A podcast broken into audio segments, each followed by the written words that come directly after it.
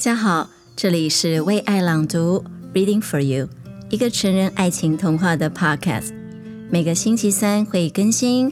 我是西尼，我想跟大家分享许多美好浪漫爱情电影或是小说，以及你我的爱情故事。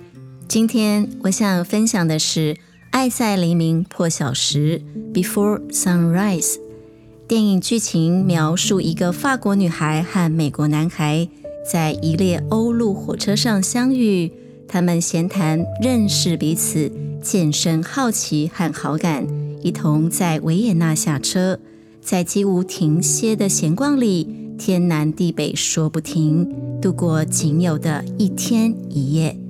在形式上就只是两个人不断在对话，但从试探性的相识到越来越了解彼此，心灵契合。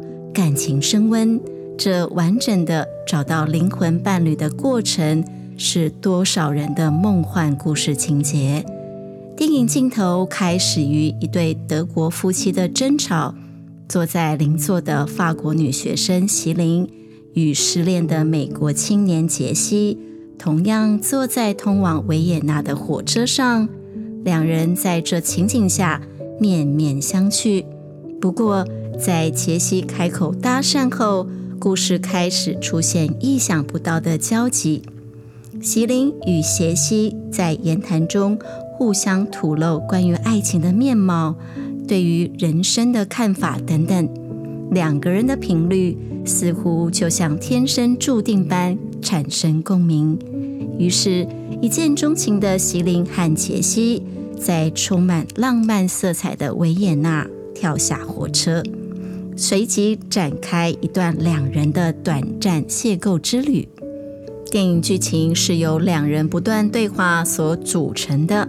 他说了一串，他接下一串，单纯是他们的生活经历、朋友、日常对艺术的看法、理论的争辩，一些我现在去咖啡厅或是打电话给朋友也能够听到或进行的言论。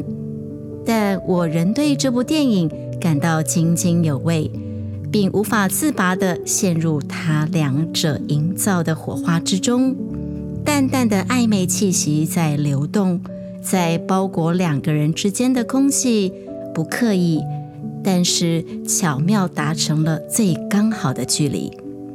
爱情刚开始的时候，除了你，其余都是背景。嗯。这句撩妹情话，大家要把它留存备用，连我都被电到了。仔细想一想，没有什么比爱情更自私的了。杰西，男主角说着，年轻的时候总是没来由的蹦出一些自以为是的大道理。面对爱情的时候，我们自然而然会变成哲学家。长大后，也不会有人告诉你。这是对的还是错的？不过你也再也不会去想了。这也是懵懂时光飘落在回忆中青涩的美好吧。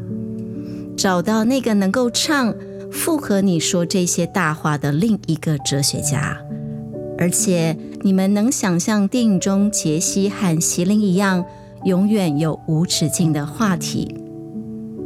我们在一生里所做的这一切，不都是为了被多爱一点吗？在某个朦胧的瞬间，席琳问了这么一句：“再怎么坚强独立的人，仍有被爱的需要。而你向往的爱是什么模样？是在午后的阳光里啃着面包，或在大海里的海岸彼此相靠？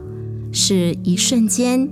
一个眼神，一首歌的篇幅，或一世的源远流长。每个人都需要爱，但爱有千百种样貌。你在等的是怎样的开场？电影中的答案，在多少影迷心中烧成永恒的，是灵魂频谱的共鸣。一天一夜，无数话语互补。互接，相视而笑。它是个爱情童话，却能扎扎实实地说服你：这些情节是有可能的。也许找到一个人来排解寂寞并不难，但在灵魂深处等待被填满的，不只是座位，还有更多更多。我们只能不断寻找，不断沟通，了解对方，然后试着放入心底，才能在最深的夜里问自己：这样的温度是否足够？当然，我知道爱情需要的是个性上的互补，特质上的互相着迷，是两人碰触的火花。那也许是费洛蒙，也许是天注定。也许是前世牵成的羁绊，爱情需要毅力和耐心，容忍与体谅，相当程度的坚持和妥协，更多时候的付出与感谢。爱情需要共同经营，但一路说到这儿，我还想要补充什么？我会得寸进尺地告诉你，爱情还要有完没完、说不完的情话。言语作为灵魂的窗口，是我们拉近与他人之间距离最直接的途径。它的功能是互相沟通，它的意义在彼此了解。当两颗心有着相近的价值观，相似但不相同，不同又足够靠近，所以有沟通的必要，所以有磨合的可能。则能在同样的频率上交汇，在类似的议题上共鸣。在那间唱片行里，杰西与席琳一起试听 Kath Bloom 的《Come Here》，一时无言的情境与悄悄急促的空间中，两人被音乐包围，一边屡屡偷瞄对方，又在感知到目光迫近的时候，赶紧移开。在那小小拥挤的房间里，酸甜微妙的空气弥漫，那是爱情骚人心痒的角落。那部待说破的攻守默契，则是最迷人的气息。但电影中示范的远远不止于此。从电车上的问答，墓园里的感叹，摩天轮上的初吻，到最后晨光下的冰凉舞姿。他们聊彼此的童年、家庭况景、性格与哲思、感情和伤痕，话题绕着人生和爱打转。那始终高涨的热度、不曾掉下来的回击率，像探针一样打在两颗灵魂的交集区，把他们越拉越紧。他们听着、笑着、感叹着、疑惑着。辩论的讥讽和互相领会的光芒不停闪现，那真的是毫不费力，更无法假装。你我只能在一旁无声的羡慕着。最美好的另一半是你能在他面前大方的、放心的、毫无忌惮的、不扭捏的做自己，没有欺瞒，因为不需要。没有掩饰，因为不在意，能够完全的坦诚、真切的表达表现，所以能够滔滔不绝，所以有说不完的话题。当我提到爱情的时候，我想到的都是你，盘踞在脑海挥之不去的影像和名字。爱一个人的时候，他走过的寻常风景。全都会变成美丽的珍珠。当然，这不代表两人间就不会有误解、争执或无法消融的坚持，也不表示想法能够完全磨合，或各自的愿望都能被一兼二顾的答案都满足。但正如席琳所说的，为何大家都把冲突当作糟糕的事呢？人生中有许多美好，就是从冲突中诞生的呀。正因为每个人的价值观都独一无二，生命才有存在的理由，才有经历的乐趣，我们才更好奇地想要遇见彼此，想找到那个可以互相诉说彼此倾听，时而含首同意，时而耐心辩谈，像打乒乓球一样过瘾的对方。借着灵魂的相互发掘和撞击，这部片描绘出一则理想爱情的质地，直达我的内心深处，也永远改变我的感情观。妙的是，他又在行云流水的梦幻中自己质疑自己。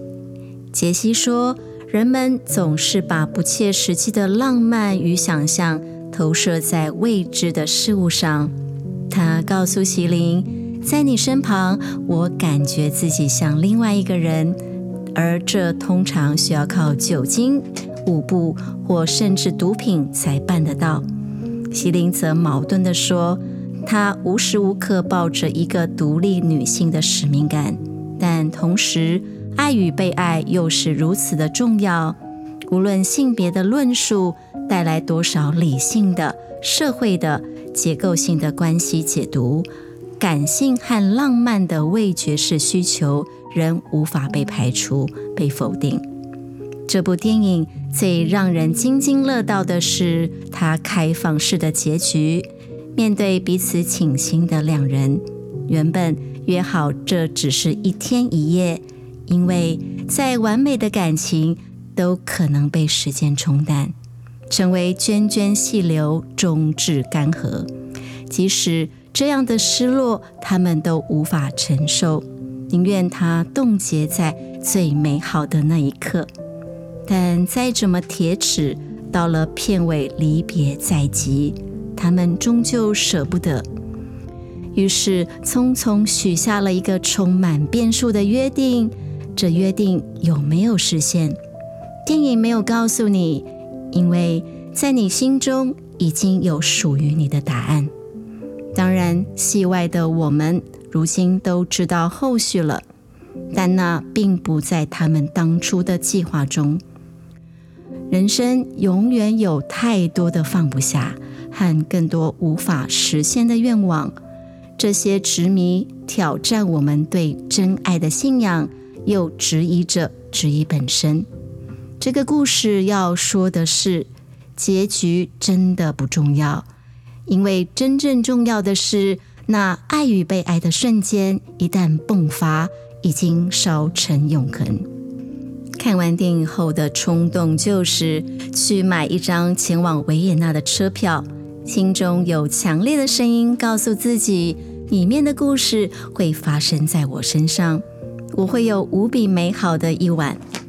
每个女孩、男孩在散场后的憧憬，那段浪漫无比的时光，也是真实发生在导演身上且难以忘怀的。遇见所谓的灵魂伴侣、知音、聊得来的对象，在茫茫人海中。谈何容易？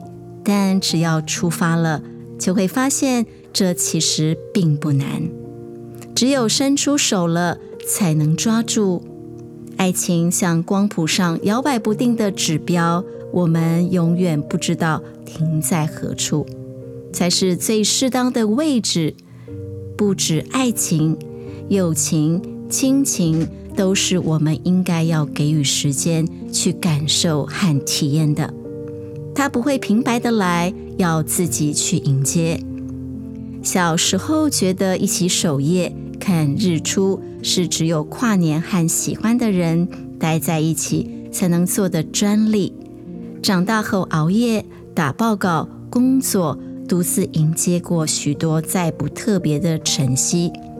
日子仿佛被埋在清晨的雾里，冬日不再期待。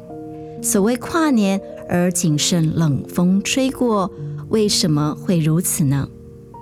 我曾问自己，原来发生在高中时期无知又无惧的浪漫，是指存在当时的纯真情怀。那走在走过这些乏味的生命轨迹后，我又留下了什么呢？累积时间，磨砺岁月后，或许丢失了懵懂的勇敢。但我们肯定得到成熟的力量。我更有足够的筹码去做想做的事。也还年轻，并且强壮，能够去感受失败。跨年或更多其他的日子去看日出，或者看一场电影。长大后的我们已经能够决定哪些日子该是我们生命中重要的日子。电影有许多金句，令人感动和回味，与你分享。面对黎明前的分离，杰西和希林一丝一毫的时间都不想浪费，珍惜所剩不多的相处时光。而即使诺言听起来不切实际，但溢出来的爱骗不了人。除了你，其余都成背景。如果现在给我一个选择，永远不见你，还是娶你，我会选择娶你。维也纳之旅太过美好，因为有我们一起，在这布满星星的夜空下，让我拍张你的照片，我才不会忘记你。还有所有的这一切，从相遇到分离，杰西与席琳透过一个接一个的话题认识彼此，也爱上了彼此。而相遇初时，不敢眼神直视的悸动，比起赤裸裸的肢体接触，青涩之感更让人深深沉溺其中。我喜欢我望向别处时，他望向我的目光。我理解的爱情，就是两个不知该如何独处的人在一起逃避。人们总说爱情是完全无私的付出，但仔细想一想。没有什么比爱情更自私的了。从杰西大胆向席琳提出维也纳直至黎明前的约会，到席琳相约彼此六个月后在同个地方碰面，两人都在为爱情尽力的去尝试。如果世上有什么奇迹，一定是尽力理解某个人，并与之同甘共苦。我知道这几乎不可能成功，可谁真正在乎呢？答案一定是在尝试之中得到。我们在一起的时间只属于我们，是我们自己创造出来的，就好像我是在你梦里，而你也在我梦里。听完这个电影故事，你有什么样的感动或感触呢？而你的爱情故事又是什么？欢迎您写信或留言告诉我，我是心妮为爱朗读，我们下回见。